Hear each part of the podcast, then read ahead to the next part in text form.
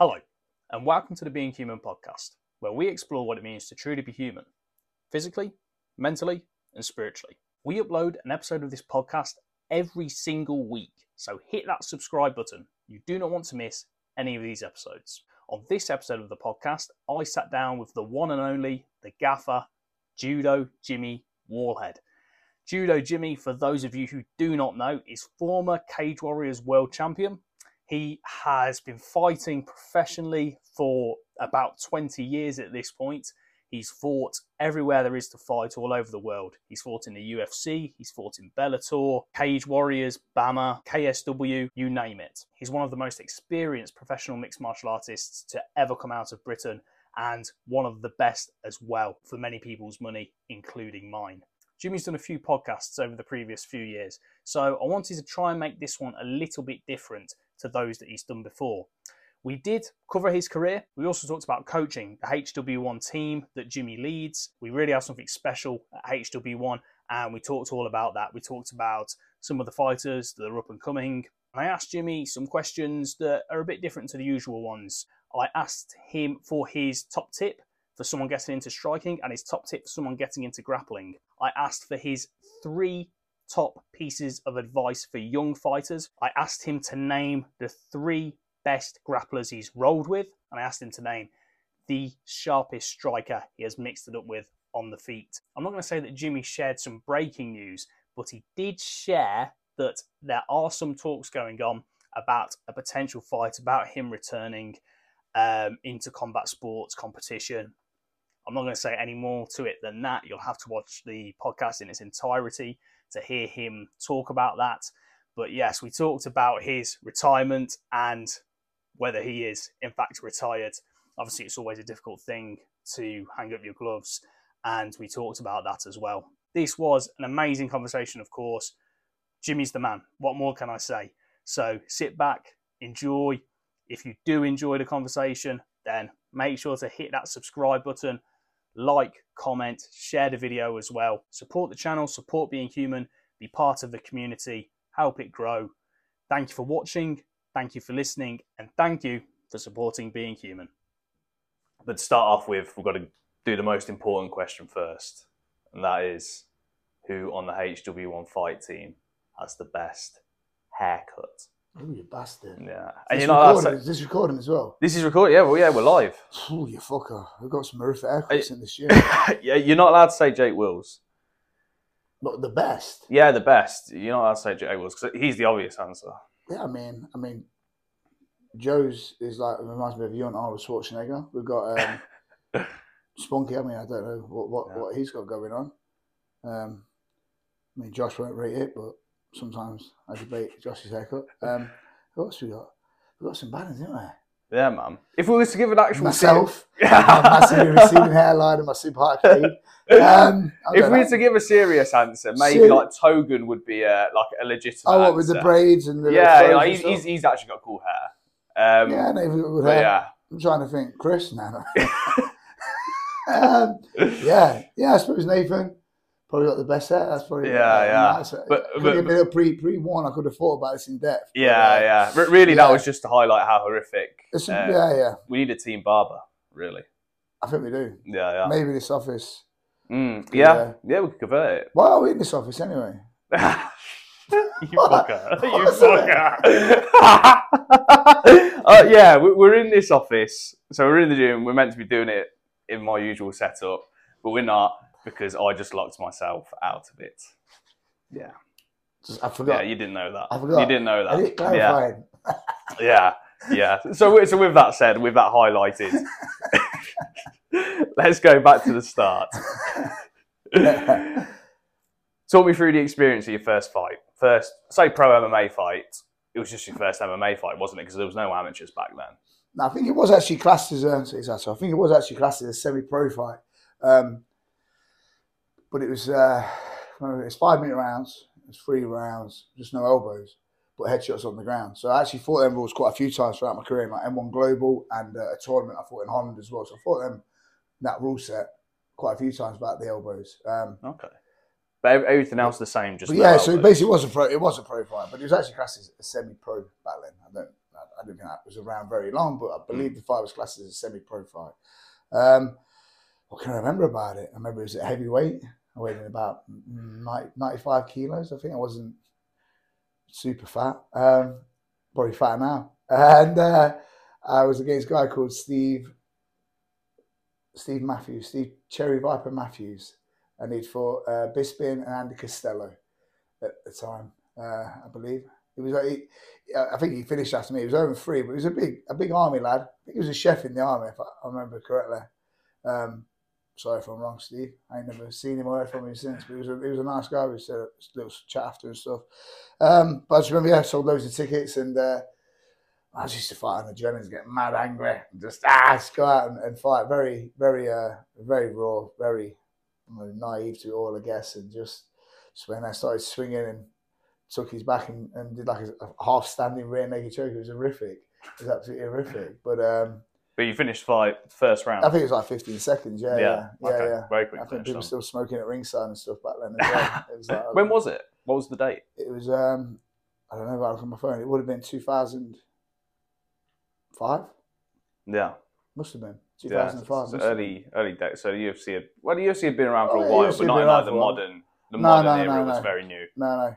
Yeah, I used to watch. We, me and my uh, still, still, still one of my best friends to this day, Adam Welford. We used to go judo every week as kids, and and we go in town. We buy a, we get his dad to buy us a UFC VHS, and we'd sit and watch it since UFC one. So I've always watched it since the beginning. You know what I mean? And extreme fighting with old Conan Silveira fighting on it and stuff. So we've all watched it since since the start, since I was a kid, really. And obviously, you had all your judo experience Mm.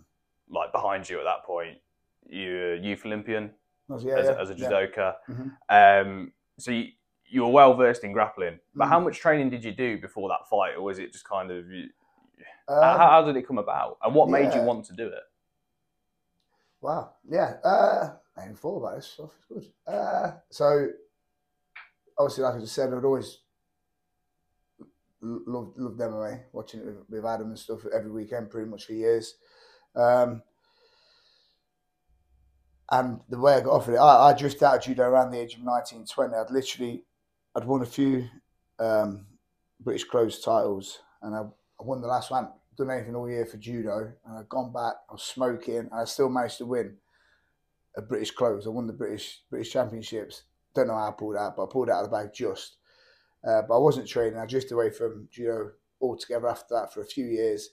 Uh, just off the rails, working doors, drinking, doing drugs, being a being a dosser basically. And uh, I went with Nathan. I started going back to Leicester shoot a little bit because I've missed. I've always just loved competing and training.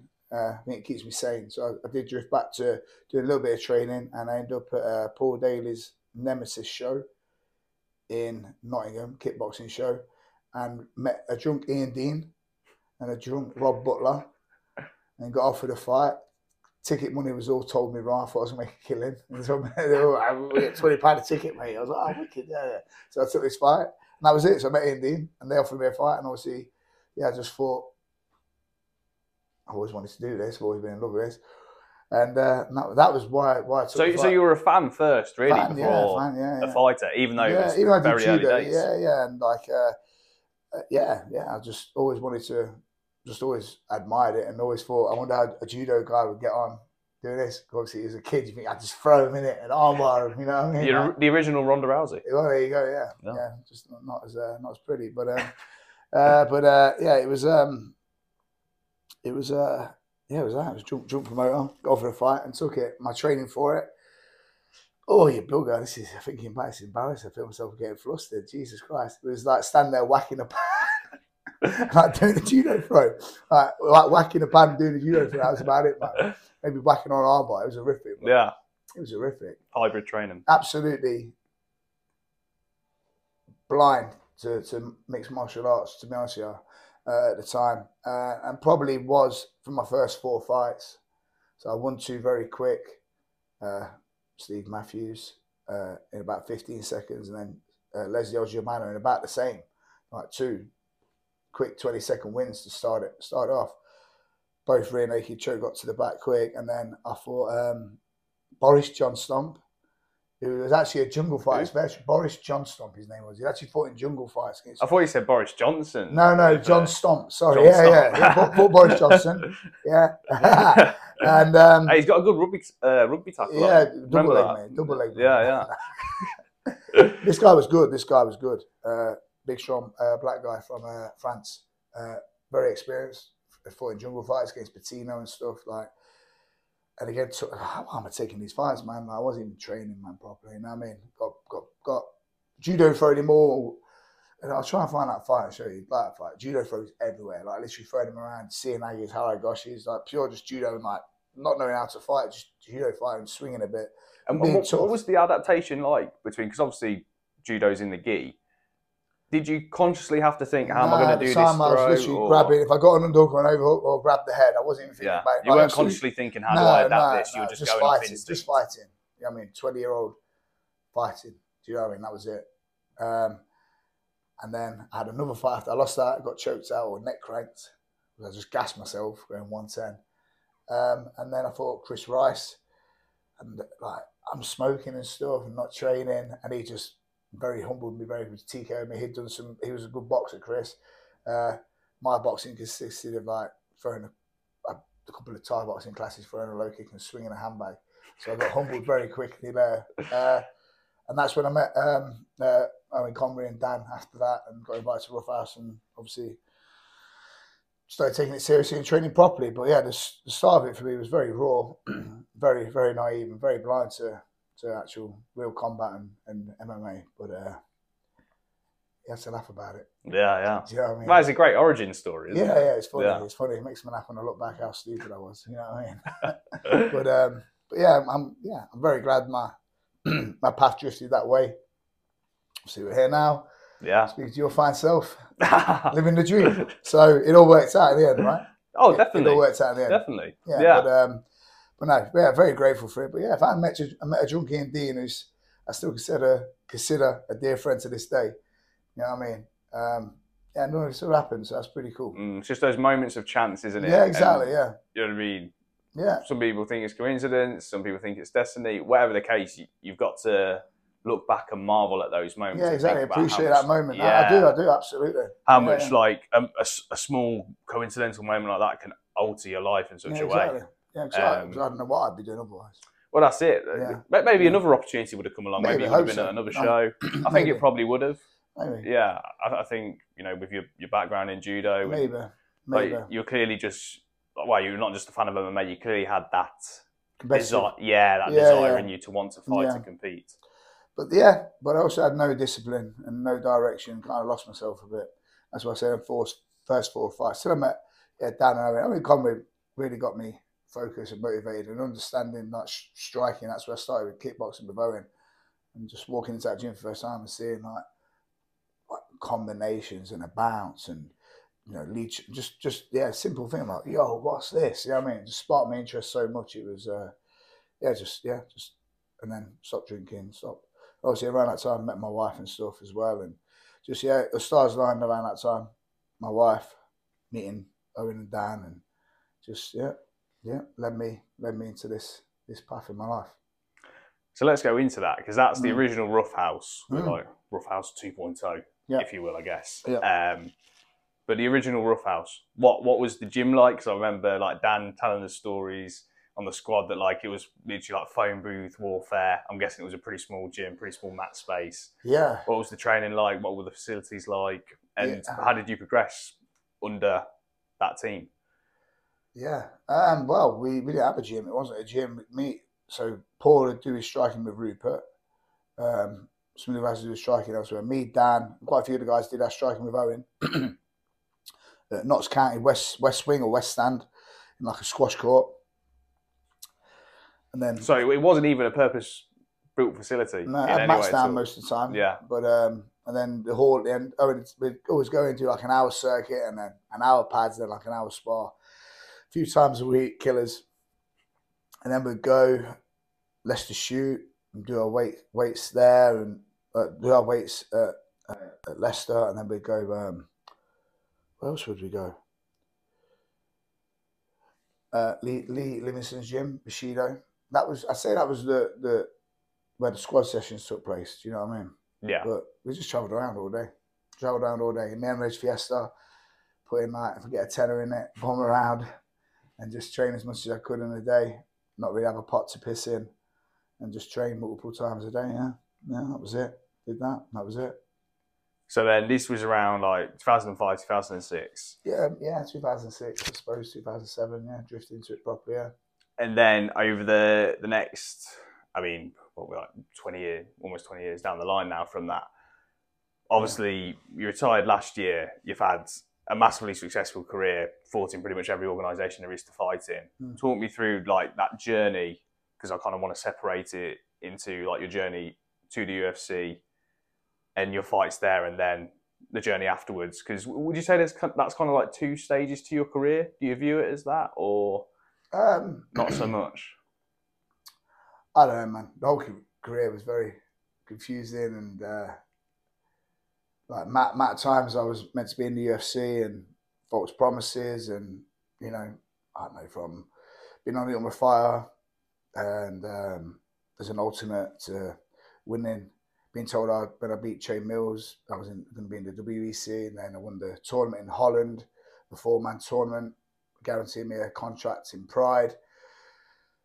And then that never materialised because I never put pen to paper. So the UFC bought that. I didn't get in then. Then I signed with the IFL. The UFC bought them, but that never happened because we never competed. The British Bulldogs, Ian Freeman's team. Um, their name I was remember off the cuff. They're about eight or nine. Yeah, yeah, a lot of opportunities. Loads, loads, loads, loads of reasons. I got, yeah, just uh, a bit ridiculous. But I'm guessing at, at what point when you started fighting, sorry, just to rewind, when you in those early days, did you kind of very quickly from the start I think, yeah, I want to go to the UFC, I want to be straight at the top, or was that something that came later? At what point did you think, yeah, No, I want to yeah, fight in the UFC, yeah, I want think- to fight the best in the world? Yeah, I think from the beginning, I think I think I wanted to make Yeah. this make this work and, and test myself um, to the fullest. That was always the, the goal. Um,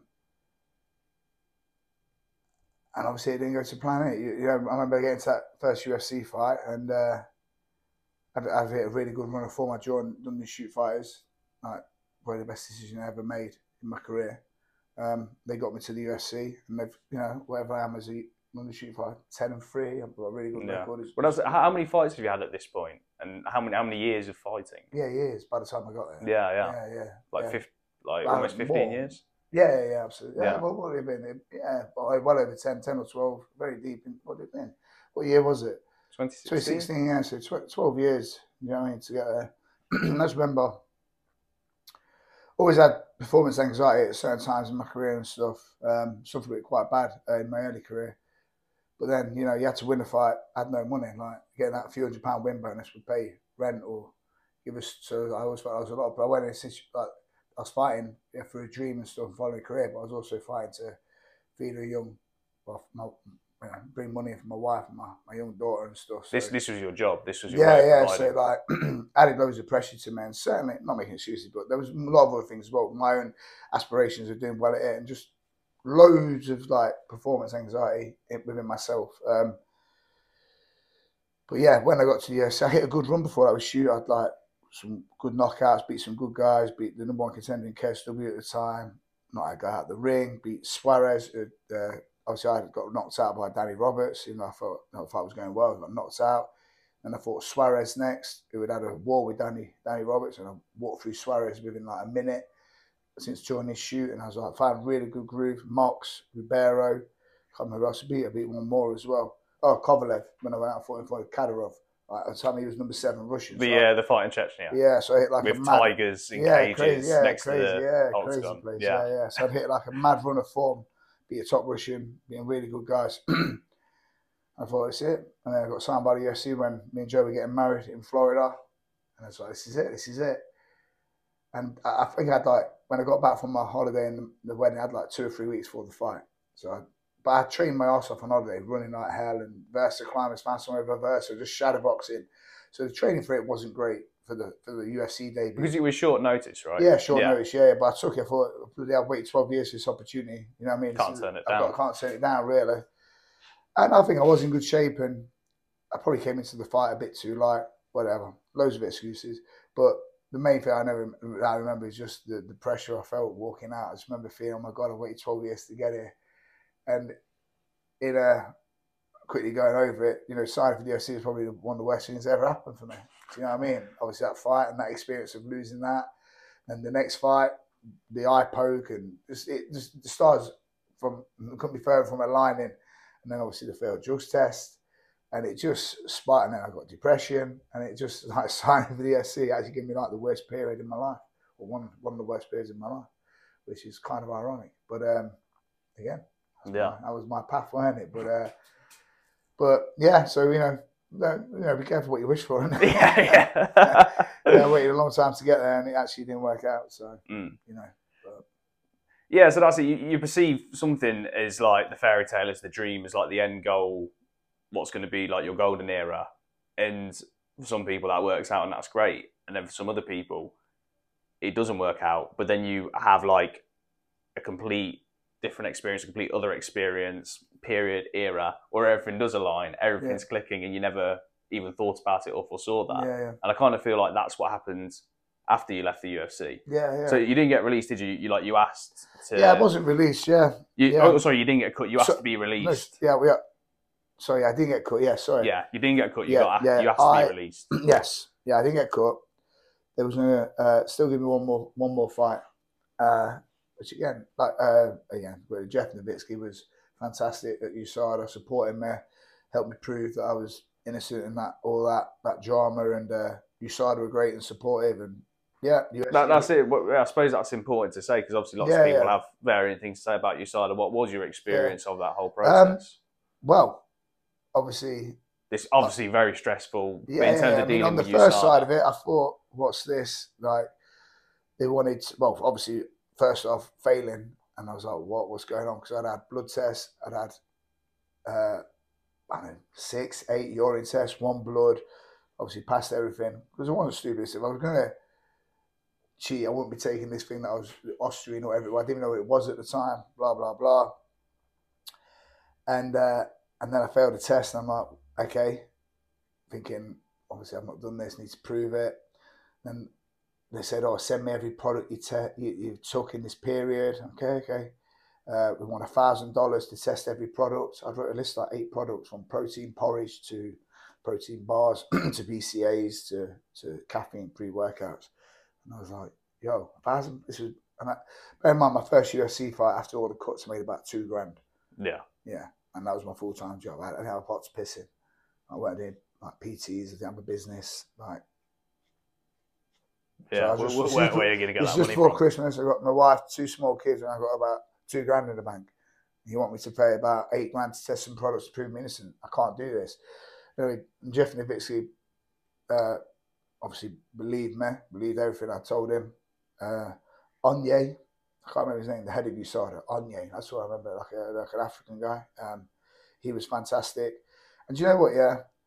I, I believed it could be one of three products. So I think I sent two of them, two or three. And anyway, and that was it. And they and they, they didn't they didn't charge me because they knew I, I, Yeah. yeah, they really helped me out. They really helped me out. And then, yeah, and it was a long process, loads of in and outs. But I'd sent, I'd. But, so when the product gets made, it gets made in a batch, and uh, obviously I'd open it and use it. So I couldn't send the one that I'd used. so I went and back, bought some more. But it was a different batch, but same flavour, same brand, everything. Bought it from the shop. I bought it and just sent that. And I thought I'd be all right. And then people like, um, oh, what was his name? Tim Kennedy? Yeah, not Kennedy. No, no. I forget his name. Tom Lawlor. Yeah, Tom Lawlor. Tom Yeah, Lawlor, yeah. sorry.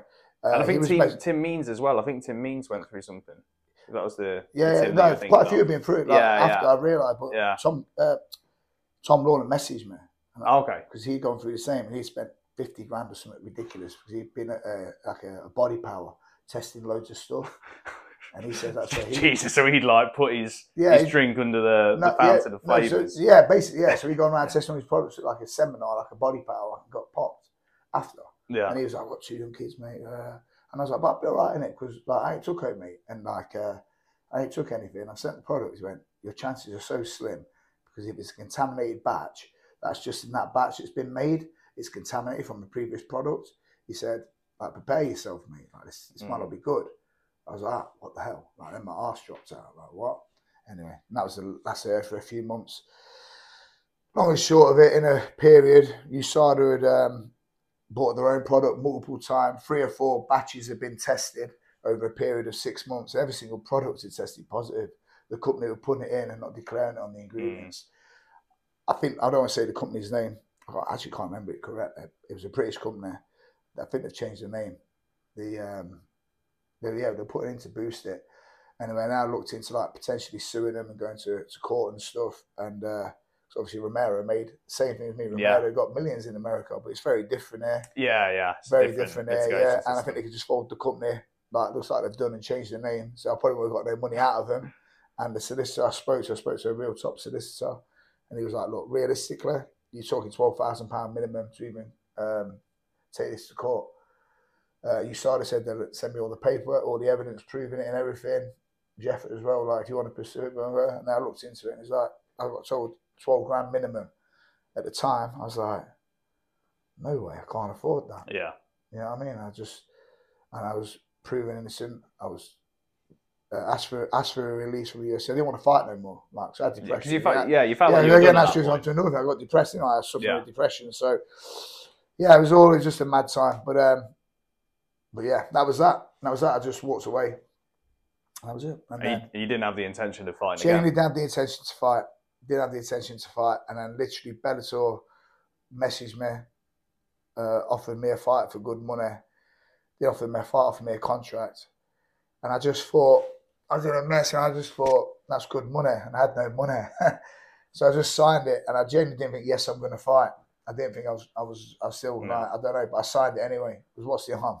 yeah, yeah. Do you know yeah. I mean? What's the harm? They've offered that. You're not going to fight. Say, oh, anyway, no, and then so. in a month's time, you think, you know, I do want to fight, and that offer not being there. So I signed it. And then, yeah, over time, started getting out of depression and took, took, took, took a fight and, yeah, started again and had a really good run and got all the way to the beat some good guys and got to the Cage Warriors World Title. And yeah, um, you, you, had like what a five, six fight win streak. Yeah, yeah, four or five, weren't it? Yeah, yeah, And and turned it around and and got to where I wanted to be. Something I always wanted to achieve back in the early days. I always wanted to be Cage Warriors World Champion at the start before UFC. But obviously Dan was always um, I know my predecessor. You know, he was he was the guy there before me, so I was always like, you know, the guy behind Dan, and Dan was all the champions at my weight. Um, and that was brilliant. You know, some of the best times of my life watching Dan win them titles and being, you know, on these undercards and stuff. So I never thought about, but I always thought, oh, one day I wish, one day I wish I get to be Cage Warriors world champion because I thought it was so cool. So whatever it was, twenty years later, come full circle. I, I, got it. I got it. So that was the icing on the cake at the end of certainly after all that U- UFC and um, you know all that drug stuff and bad, yeah, bad experiences. It was nice yeah. to to go and catch that in my career anyway. At least I got that. What do you think changed for everything to kind of like click and fall into place in that period, in that win streak? Was it something, do you think it was more a mindset thing where you were kind of in life as a whole just in a better place? Or do you think you'd kind of figured something out in terms of training and your style? No, I think it was mental. I think the performance anxiety dissipated a little bit the only time I felt a bit weird was was the Reece fight, a lot going on, and um, all this. I put things in my head, this the last dance and all this, and again, not making excuses, but puts a lot of pressure on it though, doesn't it? yeah, it? It's, yeah, yeah. But that that that was a bit of a, a weird one for me mentally. But um, as far as the other fights, like literally just yeah, enjoying them. Like when I had um, like depression, so I said I'll never be this low again, uh, and kind of having to fight in hindsight from that, it's like, uh, what am I even worrying about as mm. much? So I think that was a big part of me having them good performances and wins just because I was enjoying it. Yeah, yeah. I was like, I'm fighting. This is what I want to do. I'm, I'm blessed. I was there, and now I'm here. Now I can fight and do what I enjoy. And like, it doesn't really matter if I win or lose. Like, you know, this is it. This is just do it for fun and, and have some fights. And, and that was it, really. I think, like you just said, yeah, just the, the mental side of it. Took the pressure Yeah, uh, shifted into a totally different perspective with it. I think you know, and having that security of having you know not fighting to live. That's it because you had coaching then at that point. Yeah, so you, so, you know, some of the stability as well. That made a massive. That's, that's certainly blame, blame yourself. You make your own look and blame, but certainly in myself, blame myself for not man managing and self managing in my head. them early pressures of money and stuff. I should have been more proactive. I should have had the things in line. Do you know what I mean? I should have got a little business on the go at the same time. But then that's so difficult to do. When yeah, but I was young. I, I was young and I wasn't that way inclined. Do you know what I mean? And you know, hindsight's a fantastic thing, isn't it? Do you know what I mean? But um, yeah, all these all these excuses that I have in, had at the time in my not now, I mean, at the time in my head. Like looking back, if that was me now, I'd remedy it. I'd you know, fit, do this, do this alongside this. You know what I mean? That's part of growing up, isn't it? That's what comes I'm- with the experience. Yeah, like, I'm 40 next month, and I finally feel like I'm just getting my, my, my shit in line as a, as a man and as an adult and as a husband and a dad and a coach and as a person. Like, I'm a little bit late to the party. Like, I don't know. I mean? I, I don't know, man. May, maybe maybe like there's too much pressure for us. You know what I mean? Maybe what's considered late for the party isn't late for the party at all. Maybe Yeah. you know that's really how maybe long it takes life. to try and yeah, exactly maybe it takes to that figure long things of, out. uh, mistakes and uh, Yeah. There's a lot lessons. to navigate, like being a man, being an adult, Mm, and especially yeah, if you're trying to pursue something like Yeah, being the yeah. best in the world at Yeah. something is, how would I say, is is dangerous, intense, as high octane as Mm. fighting. Mm. Like it's, it's they're these are difficult. Life's difficult enough as it is. yeah, yeah. Um, yeah, add this on top. It's going to take a while to navigate it all. Yeah, yeah. To figure it out yeah, alongside, like you say, day to day life. yeah. Having a and all, family. and all the other stuff, finances, and yeah. But Yeah, I feel like, like I say, I'm hoping when I turn 40 next month, I'm, I'm thinking I'm, I'm, I'm, I'm thinking I'm in a good place. yeah. Yeah. Well, that's encouraging because I know then I've got a good would- 15 years. Still, yeah, 15 still, yeah, years. yeah, yeah, yeah. And I'm sure, obviously, you it know, out. We all we all make mistakes in it. Yeah. Mistake, mistakes in one sense, they're good at it because they make you appreciate and focus on what's right and um, things like that. You know, change your, you know, whether that's from training or day to day life. You know, the mistakes in combat, the mistakes in life, mold us into making the right decisions and, and, and the right pathways in all areas. So, as hard as some mistakes can be to, to swallow, you know, it makes you who you are. So, life's life, isn't it? Yeah. So, all them bad bad experiences, all them losses, you know, I'm, I'm grateful for it all, to be honest. You know what I mean? Yeah. Yeah. I, I think I think that's the not just the best. I think that's the only perspective you can have. Yeah, you can't perspective, change it's it. like, Yeah, oh, but- yeah. oh, I made all these mistakes, yeah, and yeah, you know, Yeah, nothing, no. nothing but bad has come of them. Yeah, no, it's, you got to be grateful. You- Yeah. yeah. You can't, you can't, can't change out. It's, it's understanding it, isn't it? And, uh, and yeah, and making the, the changes. That's Yeah. what I feel like. You know what I mean? Yeah. So that's that's where I'm at the minute. So then transitioning from fighting to coaching, yeah. and we've already alluded to this. Obviously, Mm. you know, at the start you weren't coaching. Um, it was something that came in later, and it obviously had its benefits. Talk to me about when you started coaching, why you started coaching. Did it just kind of come about by chance? You were becoming more experienced, and people were looking to you for coaching and guidance, or did you kind of actively think, "I want to start coaching, I want to start taking classes"? What was the process, and when did that happen? bit of a conflicting answer because I think I went into the coaching to have some sort of income as such. But then on the flip side, I was uh, 16. I was um, Paul Bennett was my coach at Market Bosworth, and he was getting a bit older. I was coaching kids and adults at Market Bosworth Judo Club. I was running that club at 16. I was like the main coach there at 16. So, and I loved it. My mum and dad said, always remember how much you love coaching. Um, I can't really remember it, but I know that happened, and I did Mm. that, and I've always. I think I've got that coaching inside me. I do enjoy it. I do enjoy coaching. Obviously, doing it along the fighting, yeah, it was more of a, I think, to to at the start anyway, to give me some some, some sort of income. And obviously, over the years, it getting more serious, and the lads getting good fighters, and it just progressing. It's that snowball effect. Yeah, kind of drifted into being everything for me. Do you know what I mean? Um, I love coaching. I love coaching. I love when the lads fight. I love watching them get better. I love seeing them perform and try and be there. I think watching, be there to um, try and steer them right, not make my mistakes and stuff. You know what I mean? Well, that's the benefit of having Yeah. a coach like you Who's- that's so who's been through- experienced. Been through, the mill of it. Yeah, there's so many ex- mistakes that Yeah, we, you know if we listen to you and take your advice, yeah. we won't have to make yeah. because you've I been think there before. uh, I think as well with like uh, God man, I, I, I don't know how to say names, but I've had some dodgy people around me as I'm fighting. I've had some good people, but I've had some dodgy ones. Those who know me know my journey know what I'm on about right now. And having them people around you and all these false promises and bad advice, it's like it's again, along with all the bad decisions I made and the bad losses, some of the people I had around me you were probably inheriting horrific some of their bad decisions. were horrific. Like, like I'm talking like, yeah, like gangsters back in then, like, and they're representing you, and you're not professional.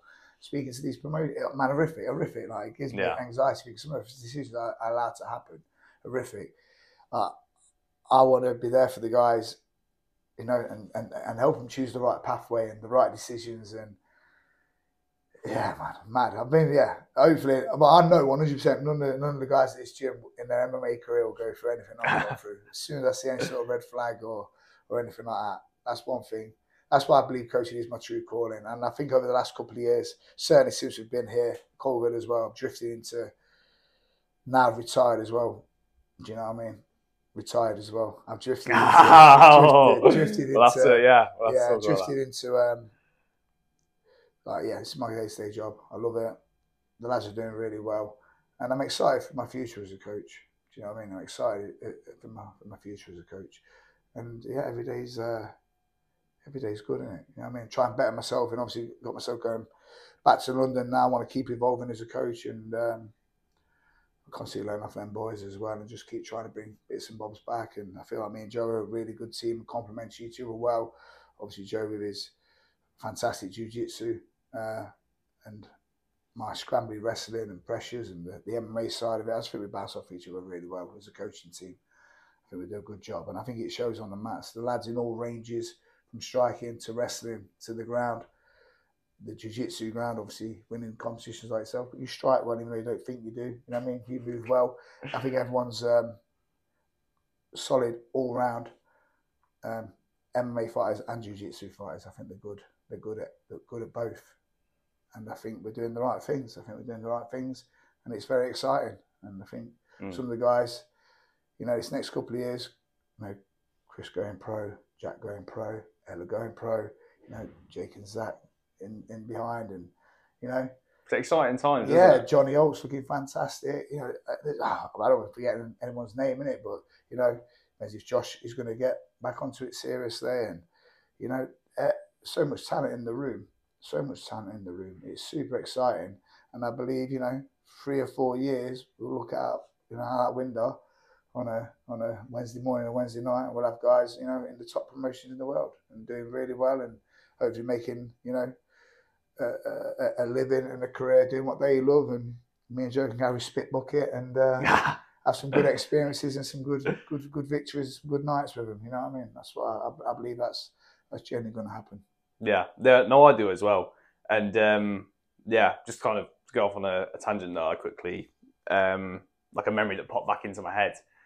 Uh, obviously, like that's all great, but I think what we've already got is is so special in the sense that, like, when I first started training, when I first came up to Coalville, which was like four and a half years ago now. Yeah, it would have been, wouldn't it, with COVID and everything? Yeah. Yeah, yeah. Yeah, it's mad, isn't it? But I, I came up like I had my like my training contract down in London set Mm. with, with a law firm. I was just getting Yeah. back into training like as a, something to do in my gap year. Yeah. And to me, I was so like financially focused, so money minded Yeah, yeah. that I remember like coming, starting training, and at first I was like, these guys like they're dedicating their life and like I don't know, like they don't seem to be worrying about me. Like it was, it was strange to me. It was Yeah, n- yeah. novel to me. I, Yeah. I like couldn't understand it. I was like, they're, they're so happy. They seem like so feel just to come to training every day, Yeah, not thinking about like you know how they're gonna make this amount of money, this amount of money, how are they're gonna get you know to this step and this step in life, Hmm. and then very quickly, like I got it. Hmm. Like because I fell in love with training so much, Yeah, like yeah. With, with you guys, like I said, under yours and Joe's coaching and the the tight knit group that we have yeah, yeah. yeah. like I, I completely fell in love with training, as you know, and I very quickly realised, yeah, of course they're not thinking about money; they're just enjoying coming to the gym every day. Training and yeah, fighting, of course, competing, getting better. Um, but yeah, I, I got that very quickly. So I think it, it's it's so special that we we have something where you can take the money, take the career, all of that out of it, and it's still worth it to come here and train every day. Yeah. But then add that back in, and like we've got so much to look forward to, so much to be Yeah, excited for coming in the believe future. so.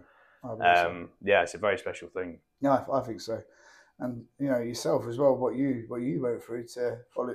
You know what I mean? To be yeah, it was a pretty pretty rogue move. Pretty pretty what? Rogue. It was a pretty, rogue pretty move. rogue, pretty brave, but very admirable, mate. Mm. Absolutely. I mean, I'm No, you. about it, but to Yeah, do, yeah. what he did, obviously, he was. Uh, And I think there was maybe some of the revert or like the same thing on your side because I think you should to understand why I wanted to give that up at 1st mhm. didn't you? Because Yeah. it was like a stable, Yeah, stable yeah, yeah, paycheck. yeah, Um, but money comes and goes, innit? exactly. And happiness. Exactly. You weren't happy. Yeah. So what's the point? And you took a step which I'd say 95, 99% of people wouldn't. So it's very admirable. And you're happy. And look, and it's all worked out. Mm. You've got, you know, a good job. You're doing Yeah, yeah. doing. Again, the stars, Stars aligning, align, like coincidences. I mean, so that's, that's, that's, it's very admirable. I do think that. I never told you. Oh, thank so- you. But I do believe Oh, that. I, I cheers, mean man. I, I, I? I, I, I appreciate that. I'd love to say it was like some really brave decision, but it was purely for the fact I could not stomach Yeah. You know what I mean? It was a that life like, compared yeah, to the life I'd been living before it. So I'd, I'd love to Yeah. pretend it was like really courageous and stuff, but it was just, it was like, it was like much. necessity to me. Yeah, I was like. I You hate that can't live much. like this. Yeah, like. I can't go from much the life I've had. Yeah, no matter how much money. We actually talked about it in the car on the way back from the comp. Um, Because you was set to like have some very, very good. Uh, yeah, you was yeah, On, you was on good money. yeah, bro. But as you progress, I know you was on. Very good. Very, in, very in good. fact, like literally almost to the day, it'll be two years next week.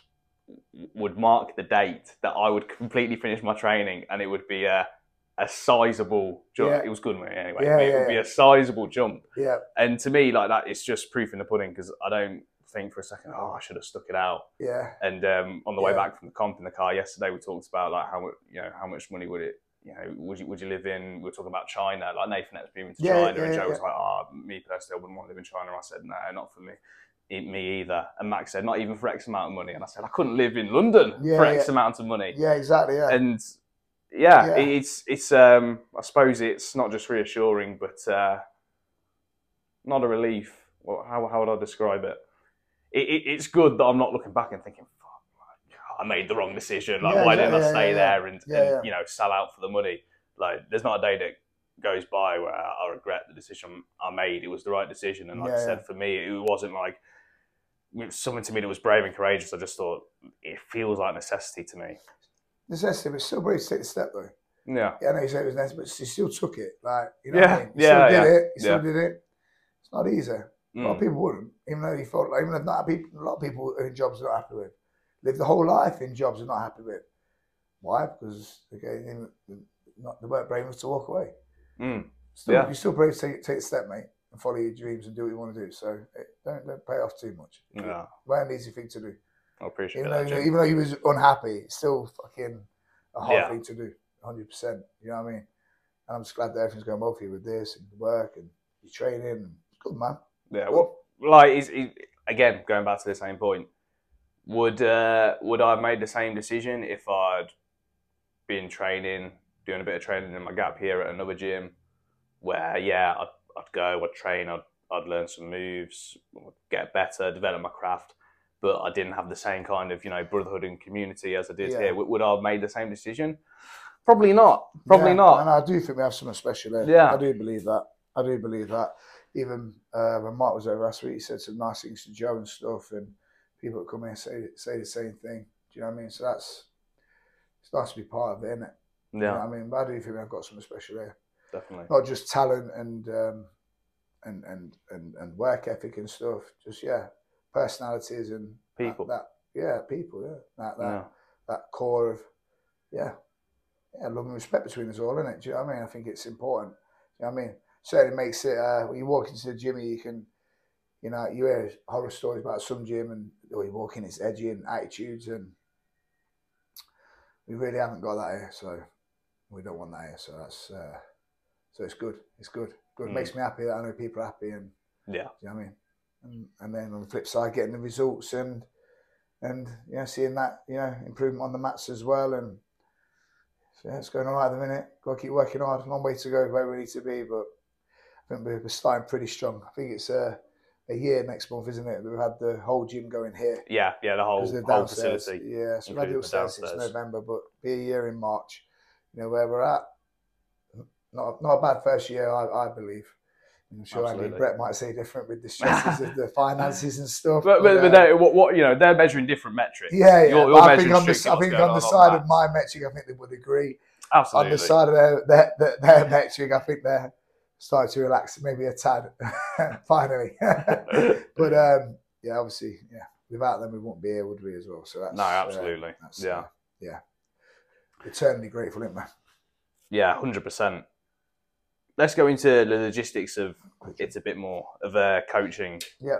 Like I said, this isn't something that's uh, relevant at the moment, but fighting and coaching. How Yeah. difficult is it to balance those two endeavours? Do you find it difficult? Do you have advice for people that do it? Because there's lots of people that have to do it now. Like you Yeah, said, there's a I form mean, of income. be, yeah, people They've there's got to, they've got to coach and fight. Yeah, What advice do you have to, to those people, and, and how how did you find that? it is hard. It is hard. Certainly in camp and stuff, you do neglect your fighters a little bit. I believe I've learned a lot of lessons as a coach in the last eighteen months. A hell of a lot of lessons, hell of a lot.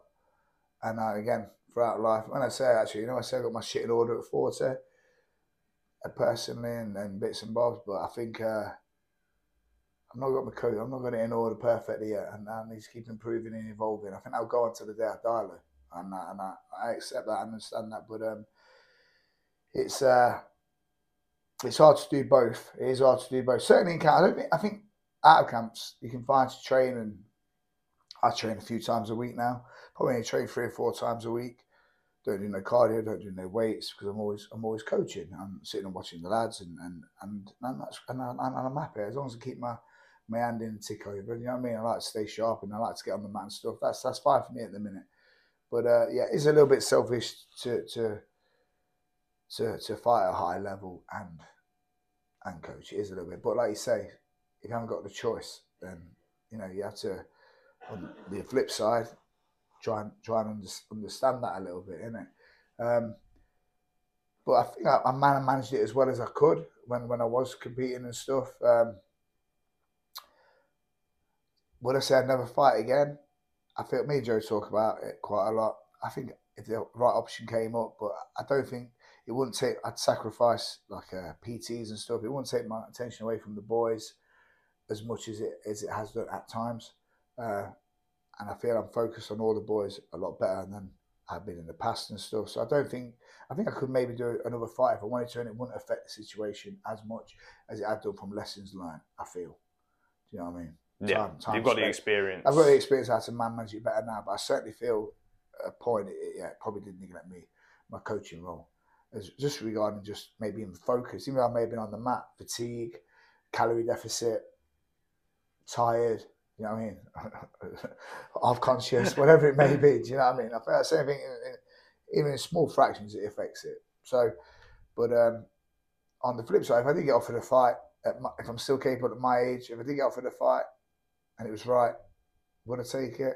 I, I couldn't say no. I think I may because I love to compete. And whilst I'm still physically able, I think if I got offered something that I'm able to do and it could give me some financial uh, stability, I think I'd regret not doing it. Do you know what I mean? And I think I could man- manage it a lot better than I had done in the past. So that kind of kind of answers it. I think I think so. Um, so I, I think, yeah, I think I, yeah, I think it does obviously affect your coaching role if that's you know what I mean to do your sole job well. But Yeah, I guess from a logistical standpoint, because you're trying to basically balance two jobs, Yeah, but as well, hard, I Yeah. mean, like I said, I'm not even fighting MMA. I'm just you know grappling, and for me, when I've got big comps, big matches coming up, mentally, I'm in so much more of an intense and selfish place because I've just got that tunnel vision. television, yeah, yeah, So Yeah, imagine from a, from a mindset it's so- perspective, that yeah. that's maybe even more difficult than uh, the logistics of it. Would you say, or like you said, there's so much going on, yeah, yeah, yeah, yeah, deficit, yeah, fatigue yeah. from sessions. Yeah, I think yeah, it does that. Like I feel terrible with calorie deficit, calorie deficit, and, and all that jazz. And yeah, just fatigue. It's a lot of training, but I think I can make it make it work if the right thing. I got offered something the other day, and it did tickle my fancy, Okay. but we'll see. Time is not right. I booked uh, my missus, me and my missus' uh, 40th trip, and it's only a few weeks after that. So, and I, and I have no money either. That's to be financially right because one, not only uh, taking time away from PTs and stuff, if injuries and stuff, you know what I mean, it's got to be right. If you're going to do it, it's got to be right financially. It's going to affect your income on the other side. You know what I mean? Even after the fight, if you get injured, you know, break your hand, I can't PT, so Yeah. I'm to lose money there. So it has to be has to be right financially. But did tickle my fancy, to be honest. But we'll see. I've asked them what sort of money they're talking, but they ain't got back. Yeah. Are there any details you can share? Or? Yeah, so uh, I don't know if I can say the guy's name, but it was um, it was uh, BKFC. Okay. Um, and I, I a bit. I, I don't want to fight MMA, but the guy, I don't know if I can say his name. I don't want to cause trouble. Well, if he's if he listens, he's asked for me. I'm more than happy. Yeah, I'm more than happy to fight him. yeah. More than happy to fight him. That's That's- intriguing. Is it British guy? European? It's a British guy. Yeah, yeah, Yeah. British guy. Yeah, on the like BKFC, uh, England or Britain. Um, and I, th- I think it's a great fight. I think it'd be great. I think it'd be fun. He's trained. He's trained elastically. He's trained at shoot before, so I've got. I know. I know a bit about him, and uh, so I'll be more than happy to drop down to 165 pounds to fight him. But timing wise, like I said, I've got this safari booked for me and my wife's 40th. Three weeks after, it needs to be paying well, so I keep my diet good on my safari, or a later date, or the conversation needs Yeah. to go a little bit deeper than me just saying I'm happy him saying he wants to fight me and he's being respectful of it. I believe, I believe he's being respectful of it, and I'm being respectful back. I think it'd be a good fight. I think it'd be a fun fight. Uh, he's talented and stuff, and I think it'd be good. But um, I need to know money and stuff, and if there's any move on dates and stuff like that. But it did spark my interest. And if all the other stuff aligned, would I do it? 100%. But it's got to be right. Got to be right. You know what I mean? Yeah. But it would be good. It would be good. I've always, I've always, I've, always thought about doing I can see the excitement in your eyes as Yeah. you're saying it. Yeah, I thought when was it called about the, the bare knuckle, and I it was like yeah, it was on the cards before, wasn't Yeah, it was tinkered and mentioned a couple of times. And then Cage Warriors came. Cage Warriors came, and the bare knuckle offered me, they offered me very good money, and yeah, the money was better there, and the op- op- opportunity and stuff. So, if the stars align, we we could do it. We'll see. Then can you say I've done pretty much everything? Then Yeah. do you know what I mean? Well, yeah. On that note, I have some quick fire questions, and uh, this wasn't going to be the first one, but on that note, I will ask this as the first one.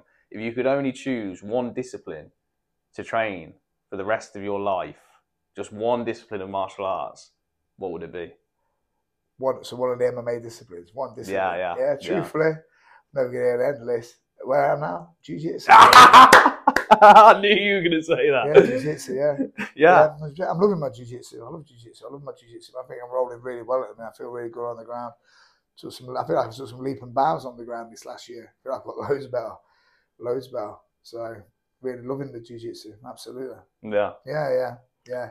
What do you think? Do you think? Um,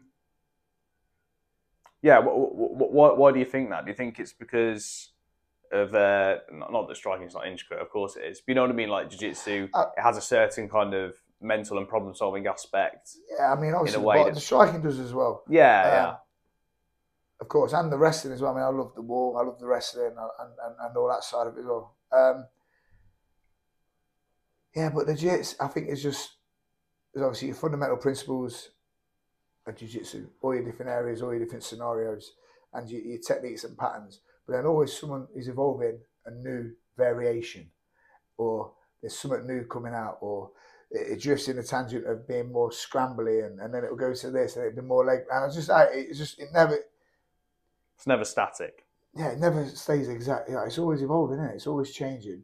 I know striking evolves and, and stuff, but I don't know. Just with the jiu-jitsu, for me, it's like yeah, it's just the constant evolution and like you know when I go with I don't know when I see Kev, unbelievable, next level, whoa, mind blown. Do you know what I mean? Like you, you see something like wow. When I go to Alexis, like even this last couple of weeks, obviously it's all MMA stuff, but he's been showing me some stuff on the butterflies. I'm just like yeah, brilliant, like. Nothing I haven't seen before, but I haven't seen it before. Yeah. That makes sense. Yeah, yeah. I think it's that. a different that, shade, different shade of a colour that I think that sums it before. up. No, obviously, I understand the principle of passing the butterfly guard. I can pass a butterfly guard. I've, had my butterfly guard passed and passed many butterfly guards. But you just showed me a way and understanding of doing it a bit different. I never thought of that. Or when I pass it, not sitting on my knees, sitting on it, and just, just that, just that, like, showing me something. Even like, yeah, it's just, it's just that. It makes you smile, and I really enjoy it. the minute, really enjoyed it. Enjoyed the jiu-jitsu, hell of a lot, hell of a lot. And listen, if, if I don't fight again, I, I, I think I'd like to compete this year. Yeah. Yeah, I mean we're in February. I think I'd like to compete this year. Come with you boys, and I was just just want some of you guys. Polaris, as a team. ADCC. Hey, Bill, just come and do something with you boys, isn't it? Just come out for the day out and, and do some do a comp, do do a comp, do a comp. But yeah, I'm I'm, I'm I, I am missing competing, and I'm getting fat. You're not, getting- you're not getting fat. for me, I'm getting fat. If I'm sitting around 92, 93 kilos and I've got this big belly here, that's me getting fat. And I don't, I'm not doing no cardio. So I think, I think it's important for me to have, even if I compete in no-gi, It makes you live a healthier I'm lifestyle. I, I 100% live a healthier lifestyle. My mental health's better as well. My own mental health. You know, I'm always, you know, even, you know, obviously I've got to be always happy and stuff, you know what I mean? But like everyone, I have my down days. Do you know what I mean? Um, in myself, because that's just normal human nature. But I always got to be, you know, Yeah, try and be anyway. And uh, What, what do you think it is about that? Because so many people share that. And I'll definitely share that as well. Um, the need to be competing, not just progressive, but competing to have like a certain kind of happiness and fulfillment about you. What, what, what do you think that is? Where do you think I that think it's from? just it's, it gives it's the challenge, isn't it? I think it's challenge. I think Yeah. it's um, focus. Do you think it's like wired into us? well, yeah, I mean, Probably is. Well, I think it's Well, wired into I his mean, so evolution. like, yeah, well, yeah. I mean, Yeah. If we didn't compete or fight or progress, we died. yeah, And I that's think just that, how it was. yeah, and that's that's it, still there, and even that's- even though the yeah, world's changed. degree, that's still Do you know what there in us. That's in us, isn't it?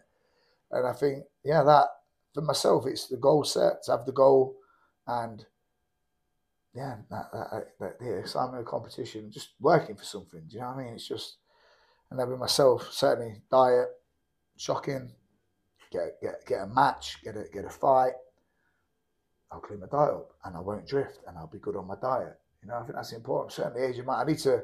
I need. I think I need something because I've gone into a bit of a hole with my diet and my cardio. I've not done it in a long time. I think I need something to break the back of it, and I really appreciate and understand after that match, jiu-jitsu match, or after that BKB fight, to not do. You nearly well, you'll be forty by then. You're forty now, Jimmy. Right, not balloon up again. But I think I need something to break the back of it to make Yeah. it an easy transition to cleaning my shit up a little bit. I You, think could so. you could challenge yourself to do a, a 40 day fast. We've just started Lent. yeah. yeah, 40 days in the desert, no food. Or you'd rather just fight.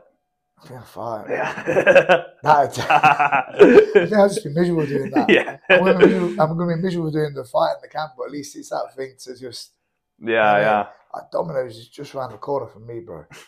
It's like boop, boop, boop, on the phone, don't ring them there. It's like there ten minutes. What what's the number one cheat meal? Number- I don't know, mate. I honestly don't know. I mean everything. Yeah. Yesterday I had a Chinese mum and dad. Weren't the best. My belly's a bit bad this morning. Uh, a Chinese mum, missus on Friday. Uh, just at home with, the wife on Friday. I can't remember the day before that. We didn't. We're not ate good. I had a bit of stuff with uh, my wife's nana this week, so a little bit of excuse. My missus does cook healthy meals every day, to be fair, I do eat shit before healthy meals and after. Yeah, yeah. You eat that healthy meal, you just eat. so I'll eat a green bowl every afternoon. I eat pretty well in the morning every day, most days. And then it depends how I'm being. I might have a couple of packs of crisps in the afternoon. And then get home and have my, my wife's meal, healthy, nice meal. And then it'll be two or three bags of sweets or another pack of crisps after most days of the week. That's the general unhealthy. But this week, because we've been kind of busy with our nan, every day, every night, last three or four nights, and oh, chippy. Had a kebab from the chippy. and Maybe this is the key to success. Maybe this is what people are missing. What, the ter- terrible diet? Chinese, yeah, shit. Yeah, but I feel like I had a couple of heart murmurs this morning. oh yeah, yeah, definitely, So definitely sure. get back on the on the track of the diet there. Uh, I'm saying it's indigestion. You know? I'm sure I'm going to feel like that. yeah, It's bad. get this can't- get I- this man a match Get quick. this man a match. BKFC, send the right money. Do you know what I mean? on the topic of jits, this is another quick fire question I got Yeah. noted down, and you can, you can only name three Okay. It's a strict question. You can only name three. The three best people you've ever rolled with. Oh bloody hell! I don't know. Okay. And you can't say three and then start giving honourable No, okay, mentions. so the top three. I, can't even think. Obviously, it got to be Victor and Braulio because I trained with them for quite a long time, didn't I? Well, as in rolled as in giving me like beating me up, Give me like Just, just like whoever you've grappled with, whoever you've rolled with and thought, yeah, like they're they're good.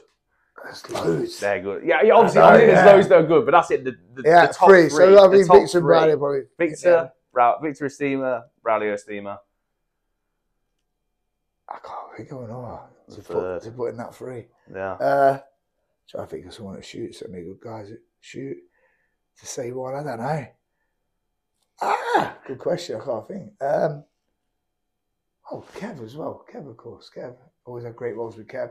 Yeah. I'll say them three. Okay. Yeah, yeah, yeah, Yeah. Oh, Yeah, yeah, going to be. Oh, That's, fuck, fuck, fuck. Yeah. Of course, Paul. See what I mean? It's what mean. Shane, all these guys that I roll with.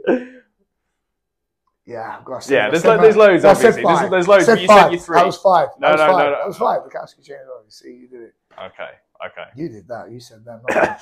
Technically, I didn't say it. But I told you, I, I asked I the question strictly, and then I, and then I purposely broke it. But there's so many. You're, yeah, so many. I was going to ask you as well. You said for you, if you could only train one discipline for the rest of your life, it'd be jiu-jitsu. I think so. For someone, let's say, a young kid growing up, a young man, what, whatever case, for, for just someone kind of off the street, if they said, I want to train a martial art, but hypothetically, I can only train one, what discipline would you choose for like kind of everyone to learn? Would that be jiu-jitsu as well? I think, yeah, along the lines. It, no, I think, I think, if jiu-jitsu wasn't near him, do you know what I mean?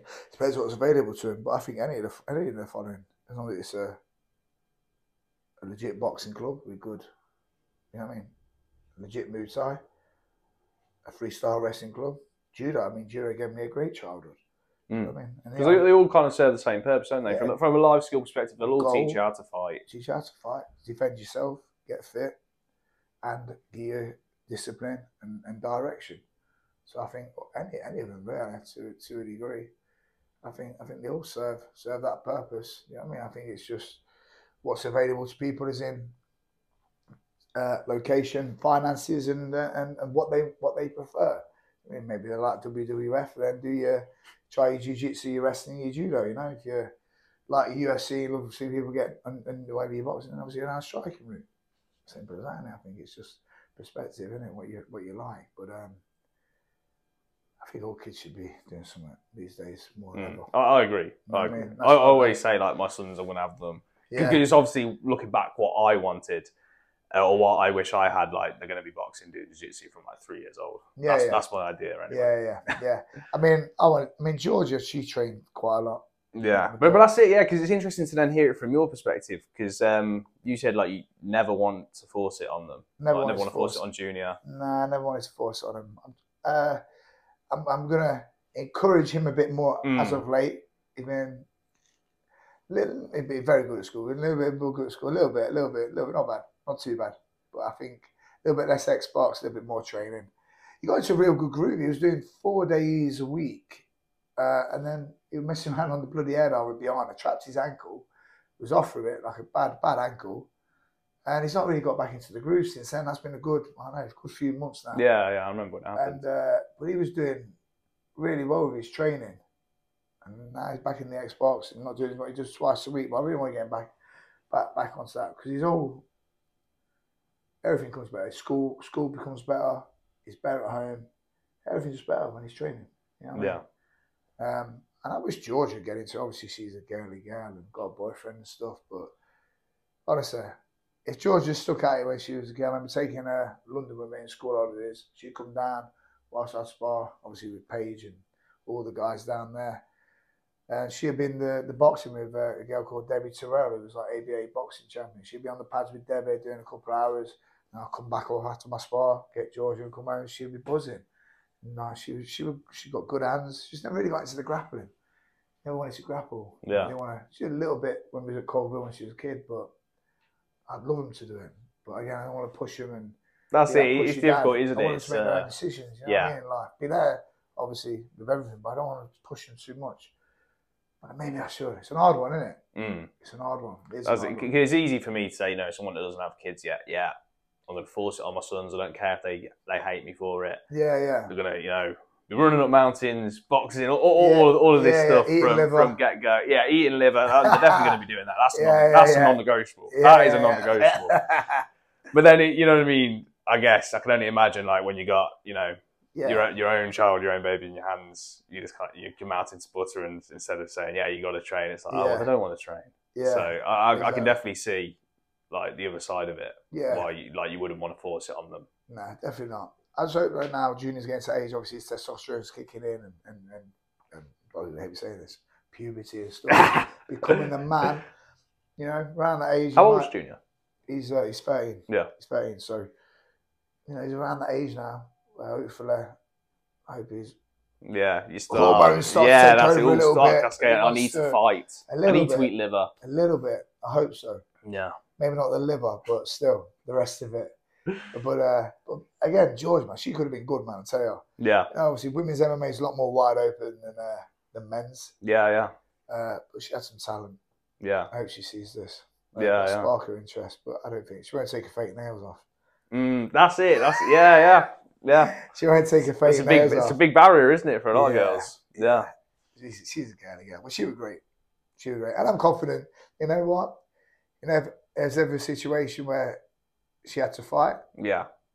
wherever that may be, she can throw a couple of punches and And that's the most important And do you know thing, what I mean? isn't She it? Like the life skill element. yeah, and she has done a bit of wrestling, a bit of ground.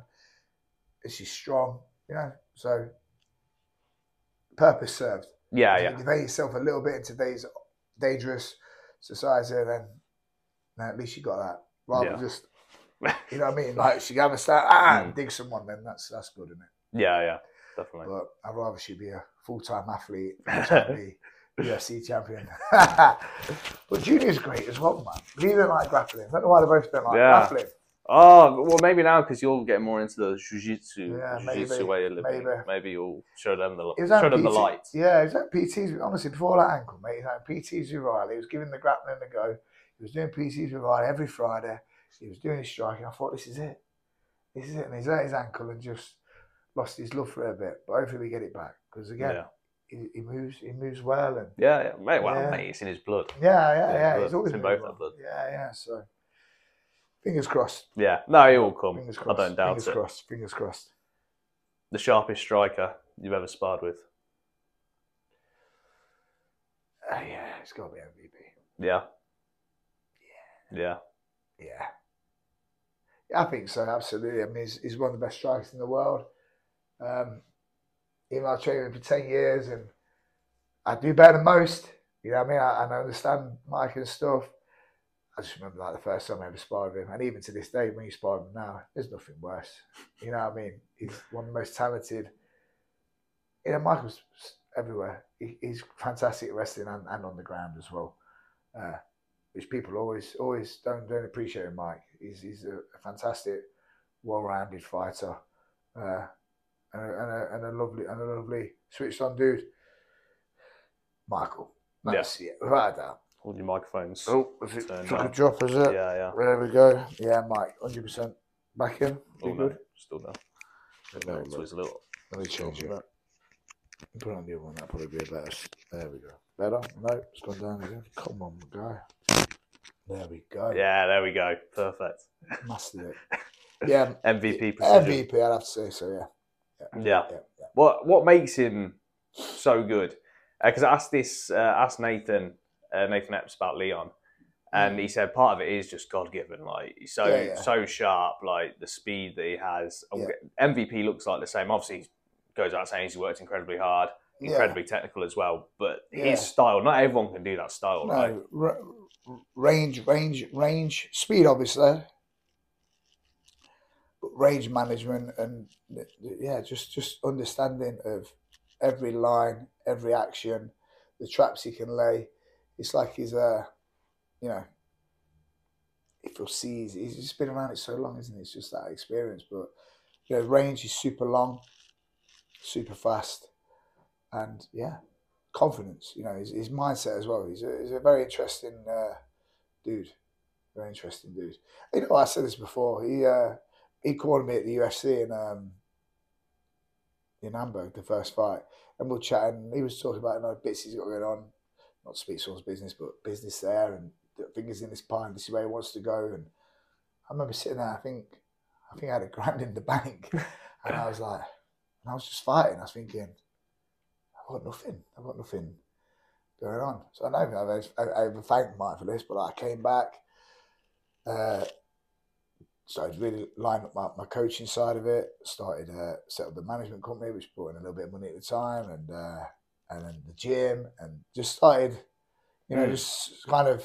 He planted the seed. Just yeah, just, just sort of shout a bit, Jimmy, a little bit. I looked at him and I was like, "Yo, this man's switched on," and that was me like, "Boy," you know what I mean? so uh, he certainly had a, Mark, Michael certainly had a part in me uh, pulling my finger out a little bit, and uh, yeah, yeah, in that side of my life, definitely, definitely. No. Yeah, yeah. Give us one piece of advice, like a top tip for someone looking to get good at striking, and then someone looking to get good at grappling. Top tip. Bloody hell. Put my spot here, man. You know I'm not the sharpest thinker. you are. Top tip. Top tip. To narrow it down a bit for like a day one person, because obviously that's a you know, yeah, it's always what you are you know, going to tell find, find, find a, you know find the, the correct the gym, do your research, all that sort of stuff. Um,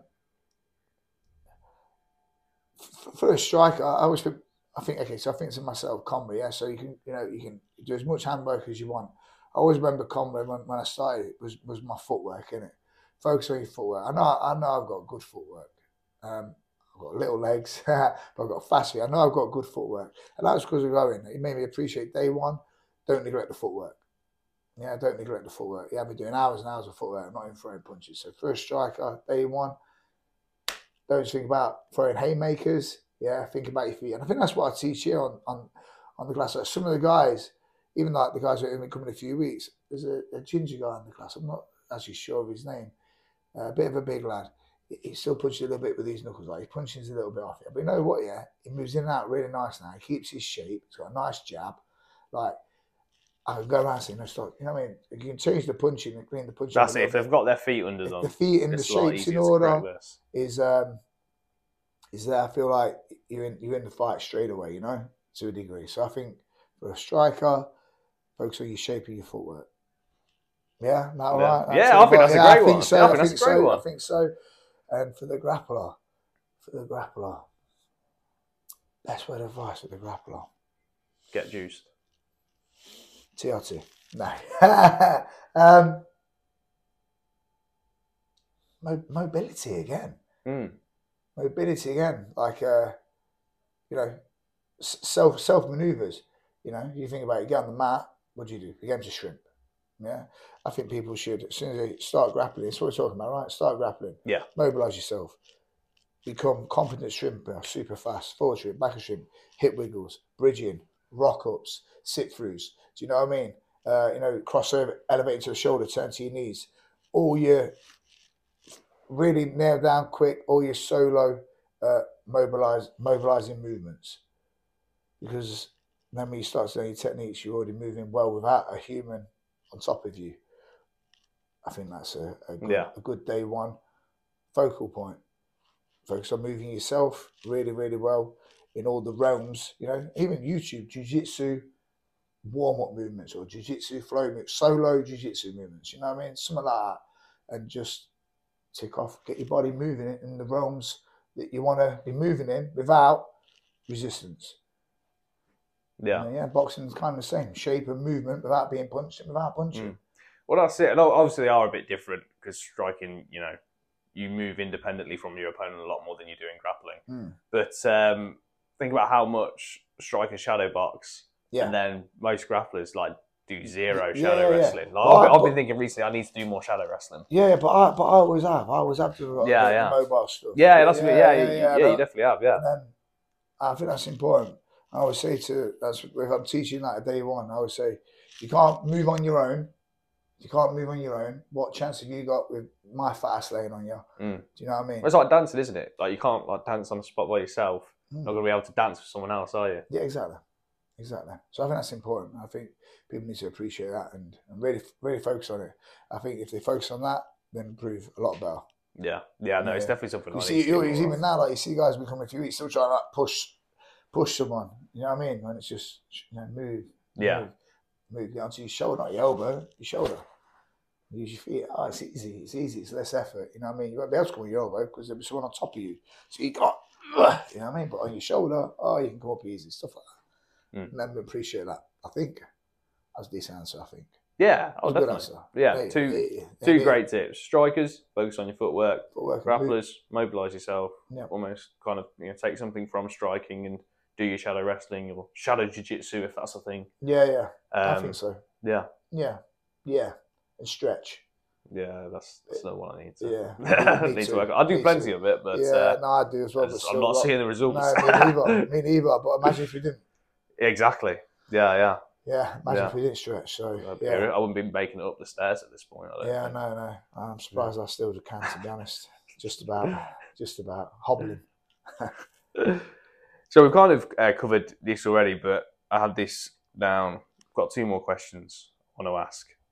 Penultimate one: three pieces of three pieces of advice. Sorry, you would give to young fighters. Obviously, we've already, you know, you've already given uh, quite a few tips, pieces of advice, but specifically for young fighters. So for this, when I wrote this question, I kind of had in mind Zach, Jake's kind of not era, but age. You know, Yeah. that stage Yeah, what kind of advice do you have for fighters of that age where like you know they're taking training seriously at a, a young age but they're old enough where like they're already fighting now so they're basically at that point where they can decide am i going to try and send this to the moon so much.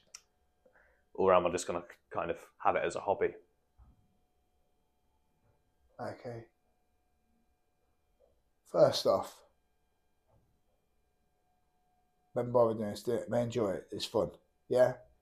Though we do want to get to the moon, it stays fun. Yeah, it stays fun. Zero pressure. Obviously, you know, we want them to win every fight and never lose a fight and be uncrowned champions of the world. Like I said previous, every loss has been a blessing. Do you know what I mean? So, wherever the road may be, as long as we're not getting injured, it doesn't matter. You know, sunny days will come, rainy days will pass. Enjoy it, take what we get, enjoy the moment, live in the moment, and keep evolving. And, and there's zero pressure from anyone around you. That. That's one. Two. Certainly, this one this, this makes me think of Jake. Don't overtrain. Rest. Rest. Learn to rest don't burn out like they're 15, 16, a pair of them. Have a rest day. Have a cheat meal. They both eat loads anyway, but yeah they, they, don't- they don't need to be told that they're, they they're, they're already no, taking maybe not board. cheat meal, but have a rest day. i've day. seen jake a with the jelly babies on the mat Yeah, yeah. with- Have a yeah, rest day. Have yeah. a rest day. Do you know what I mean? Have a rest day because it's you know recovery, growth, and keeping it enjoyable as well. If you run yourself into the ground, it can have loads of detrimental effects on on that. Yeah, that's so rest, enjoy the moment, enjoy it. Third one. Be a sponge and appreciate trial and error. Try everything. Keep it. Might work fantastic for you. Might be terrible for me. Might be mediocre for Jake. But keep it in there because there'll be a place where it can fit. You never know. It might come around and be a go-to in time. Give it some time. Try it in sparring. Okay, say working for me. Okay, maybe it ain't for you then, but keep it in the back burner. Trial and error. Even try stuff that you might be unsuccessful. There's loads of stuff. Uh, Certainly, at shoot when I came from where I was to the style of striking there, there's loads of bits that I've the struggled with and got clipped loads of times, loads of times, and, and made mistakes. But then they come out now in a spar and they come out in fight. So it's just trial and error. Be a sponge. Try you know try everything. Be patient enough to take the good with the bad and, and figure it out yourself. Plenty of rest, and uh, and make sure you keep enjoying it. There's no pressure. That's it. I think that's pretty good. There you go. No, they're three brilliant, uh, brilliant pieces of advice. Yeah. I think. And I think if you do that, you'll save yourself a lot of shit. And there are three things I wish I had started and Mm. appreciated from day one. and you can't go far wrong if you If you can keep those if you tenets can, in place. If you, can, if you can enforce enforce them and be disciplined with yourself, that'll put you in a good place. And with a bit of luck and loads of hard work, who knows, eh?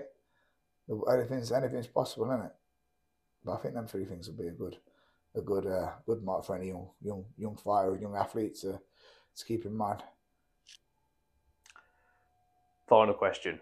hmm Over the past 20 years, all the experiences, all the highs and lows, sitting here today, what does success mean to Jimmy Wallhead? What does that word mean to you? What does the word success mean?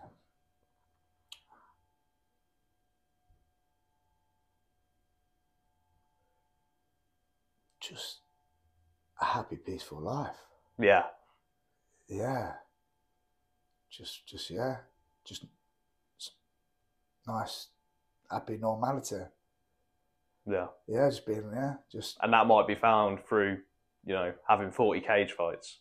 The peaceful life, that might be your peaceful life, yeah, right? exactly. Yeah, yeah, yeah, yeah, and all the shit and all that. Just, just, just, just be happy. And obviously, now when I say that means you know being in this place with everyone that's here and my wife, my kids, and you know just, just, just, just, just happy, just happy and peaceful. That's it. That's that's success, isn't it? Yeah, I Yeah, think so. I think so. I think so. That's brilliant. Thanks, Cheers, man. brother. Thank yeah, you, man. is that all right? yeah, oh, mate, that was yeah. perfect.